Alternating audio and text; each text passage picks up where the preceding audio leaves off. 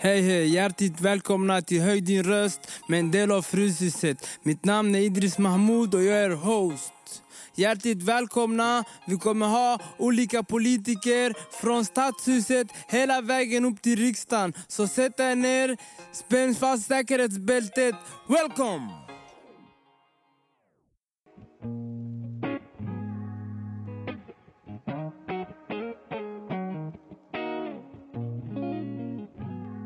Hej hej, hjärtligt välkomna till ett nytt avsnitt med Höj din röst. Och vi är idag i Gustav Adolfs Torg och är i valstugorna med He- Helena Nanne från Moderaterna. Förlåt Helena, jag har så många eh, namn i min hjärna så okej. Okay. Eh, vem är du? Men Helena heter jag. Jag är född och uppväxt i, i Malmö. Älskar den här staden. Jag är första namn för Moderaterna i valet till kommunen. Och är idag vice ordförande i kommunstyrelsen. Men det jag siktar på är att bli ordförande i kommunstyrelsen efter valet på söndag. Eh, vad gjorde du innan politiken då? Jag pluggade i Lund, har läst till personalvetare med arbetsrätt som huvudämne. Jag har jobbat en del med rekrytering. Men jag gick med i Moderat ungdomsförbundet på gymnasiet när jag var, var arton år. Och annars har jag jobbat, haft lite mycket olika jobb. Jobbat med restaurang och administration och på bank och lite, lite blandat. Eh, varför valde du just det partiet som du företräder? Mm, jag gick med eh, inför valet tjugohundratio. Eh, Fredrik Reinfeldt var statsminister och Anders Borg var finansminister. Och man höll på att, att leda Sverige genom en finanskris. Eh, och gjorde det väldigt, väldigt bra. Eh, Anders Borg blev utsedd till Europas bästa finansminister. Så jag tyckte att de var riktigt bra ledare för Sverige. Eh, och den politiken man förde handlade ju mycket om att alla som jobbar ska få behålla så mycket som möjligt av sin lön. Eh, man sänkte skatterna för alla som jobbade väldigt mycket. Framförallt för låg- och medelinkomsttagare. Uh, och det var en politik som jag verkligen, uh, verkligen tyckte och fortfarande tycker är, är helt rätt. Okay, men jag, jag glömde utesluta en sak. Varför ville du bli politiker? Alltså, vad fick dig? Mm. Det började, jag hade aldrig en dröm om att bli politiker, utan det började egentligen med att jag gick med i ungdomsförbundet för att jag var liksom intresserad och tyckte att det var väldigt roligt. Så det började den vägen och sen uh, fortsatte intresset, uh, intresset att växa.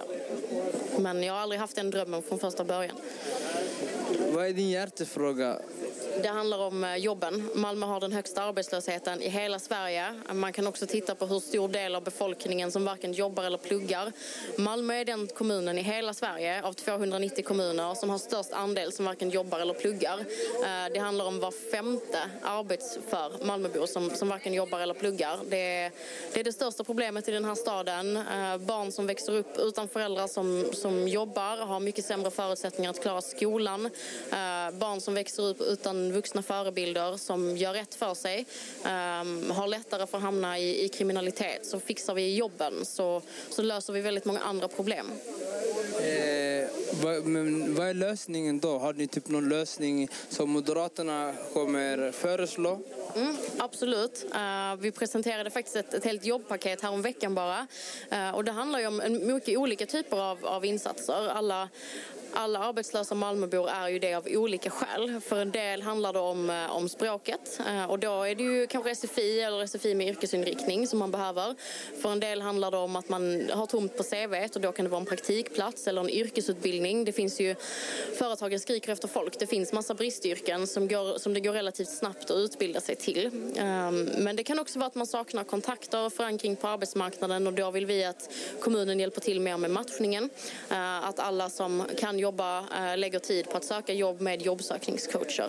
Äh, men det handlar ju också om att alltid ska löna sig att jobba. Äh, idag är det så att för en hel del äh, familjer, äh, om man går från bidrag till jobb så förlorar man ekonomiskt på det. Då är det inte så konstigt att vi har en hög arbetslöshet. Vi behöver ju se till att alltid för alla lönar sig att, att jobba äh, mer än att, äh, än att få bidrag. Och det handlar ju dels om att Malmö inte ska betala ut mer bidrag än vad man faktiskt behöver. Äh, men också att vi sänker skatterna så att man får behålla mer av sin lön. Vem ska sköta då själva rekryteringen och utbilda eller få folk till arbeten? Är det kommunen eller ska det vara privata aktörer? Jag tror att det ska vara en, en kombination. Kommunen ansvarar ju för ekonomiskt bistånd som tidigare kallades för socialbidrag.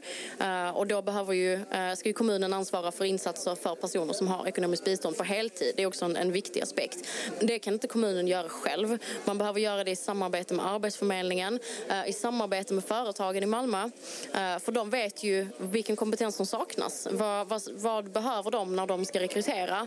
Uh, så därför borde ju företagen vara med och, och utforma yrkesutbildningar till exempel. Vi har ett förslag om någonting som heter yrkestrainee där man blir matchad med en arbetsgivare och så går man i skolan och läs, lär sig den teoretiska delen av ett yrke, men ute på företaget lär man sig det praktiska. Så vi vill ju att arbetsgivarna ska vara med. Civilsamhället spelar också en väldigt stor roll för många Många som är engagerade i olika föreningar i Malmö, där får man ju ett väldigt stort kontaktnät. Och då tycker vi att civilsamhället ska få vara med mer. För civilsamhället är ofta väldigt bra på att, på att matcha, på att knyta ihop människor som, som söker efter varandra. Ett bra exempel är M F F som jobbar med någonting som heter Karriärakademin. Där de då tar emot arbetslösa Malmöbor och matchar mot företagen i deras nätverk som är fotbollsklubbens sponsorer. Så då, då får ju verkligen civilsamhället vara med och, och och är ofta väldigt bra på det. Så det är en kombination. Vi har ett gemensamt ansvar. Kommunen, staten, företagen, föreningarna. Jag tror att det blir mycket bättre om vi också gör det tillsammans. Det fick mig att tänka på en sak. Innan jag, alltså när jag gick i skolan så hade vi G till M V G. Och nu har de A till F. Men innan oss så var det ett till fem. Och då, vad heter det, även om man misslyckades i skolan kunde man gå vidare. Till exempel Kalle från Sjöbo som mekar med bilar. Det är det enda han kan. Och han är jätteduktig på det. Men han är inte duktig i skolan. Borde inte det finnas typ någon väg in till arbetsmarknaden? Klart man ska studera.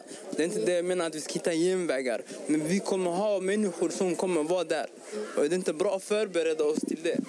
Absolut, vi vill satsa mer på yrkesprogrammen på gymnasieskolorna i Malmö för att det är en väldigt enkel väg till jobb. När man, om man blir färdig elektriker till exempel eller rörläggare eller, eller snickare så går man ju ut från gymnasiet och det finns hur mycket jobb som helst och man tjänar ofta väldigt bra.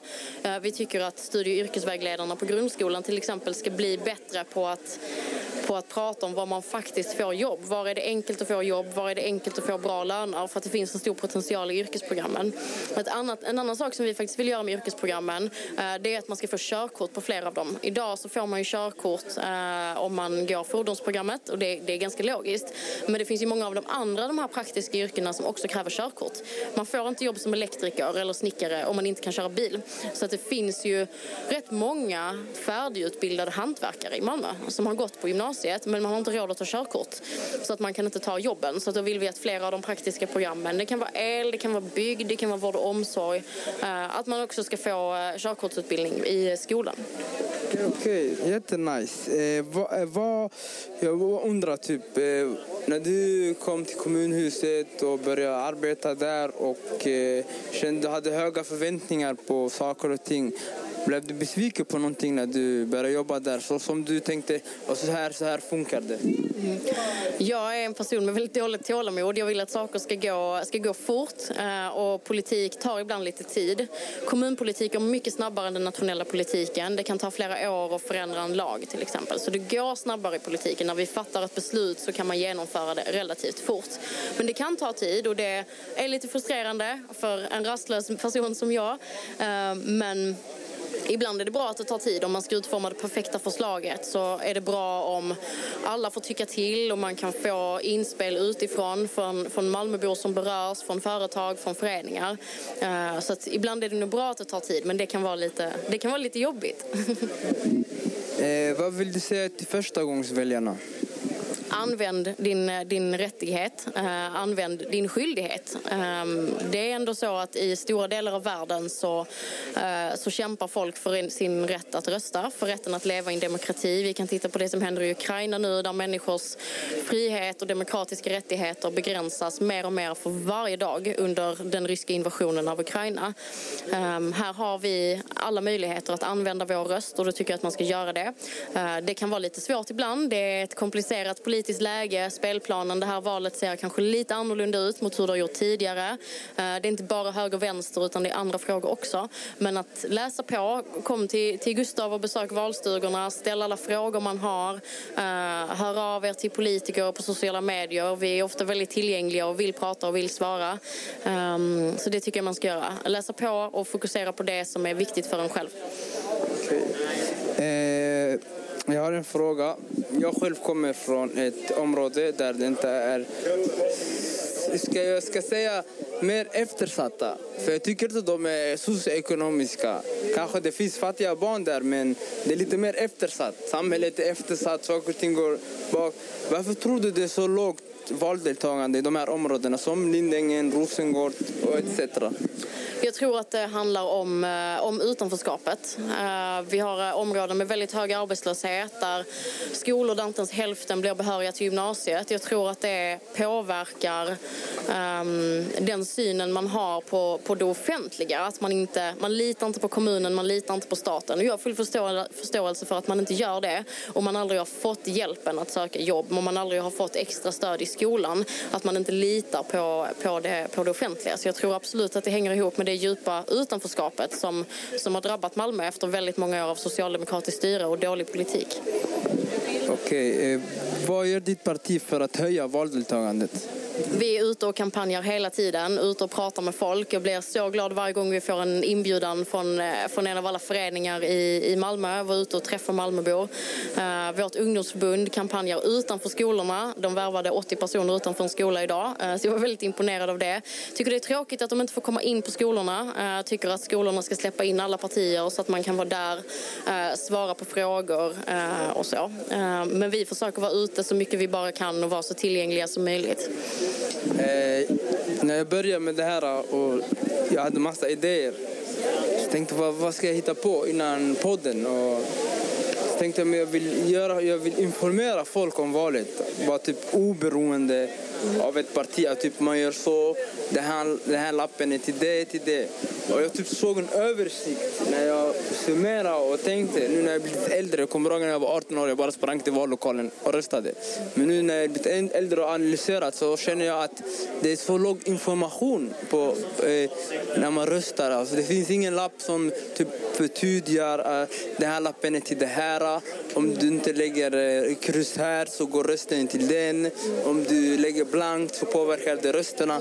Alltså, man får ta den informationen till sig själv. Jag, jag känner, alltså när det kommer, jag är född och uppväxt där. Jag känner i Sverige att det är typ här, det är din skyldighet att veta.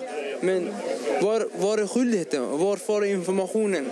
Om jag inte ens har gått ut skolan, hur ska jag veta mina skyldigheter? Jag bara tänkte, tycker inte det borde vara lite mer inf- att man blir informerad och att man kan tänka än att vara stressad? Mm, absolut, jag tror att man kan göra, göra mycket mer för att öka, för att öka valdeltagandet och se till att folk gör, gör medvetna val. Um, så att det blir lätt att, lätt att sätta sig in i, i olika frågor. Uh, det är lite komplicerat ibland. I olika frågor beslutas på olika politiska nivåer. Um, vi har ju valsedeln till riksdagen och till regionen och kommunen. Um, så jag tror, jag tror att det offentliga kan göra mycket mer för att, uh, för att man ska få den, för den informationen, inte minst i, i skolan. Eh, vad är det bästa med den här staden? Wow. Det finns så mycket som är så bra med Malmö. Men jag skulle säga att det är alla människor som bor här, all potential som finns här. Blandningen gör Malmö helt unik.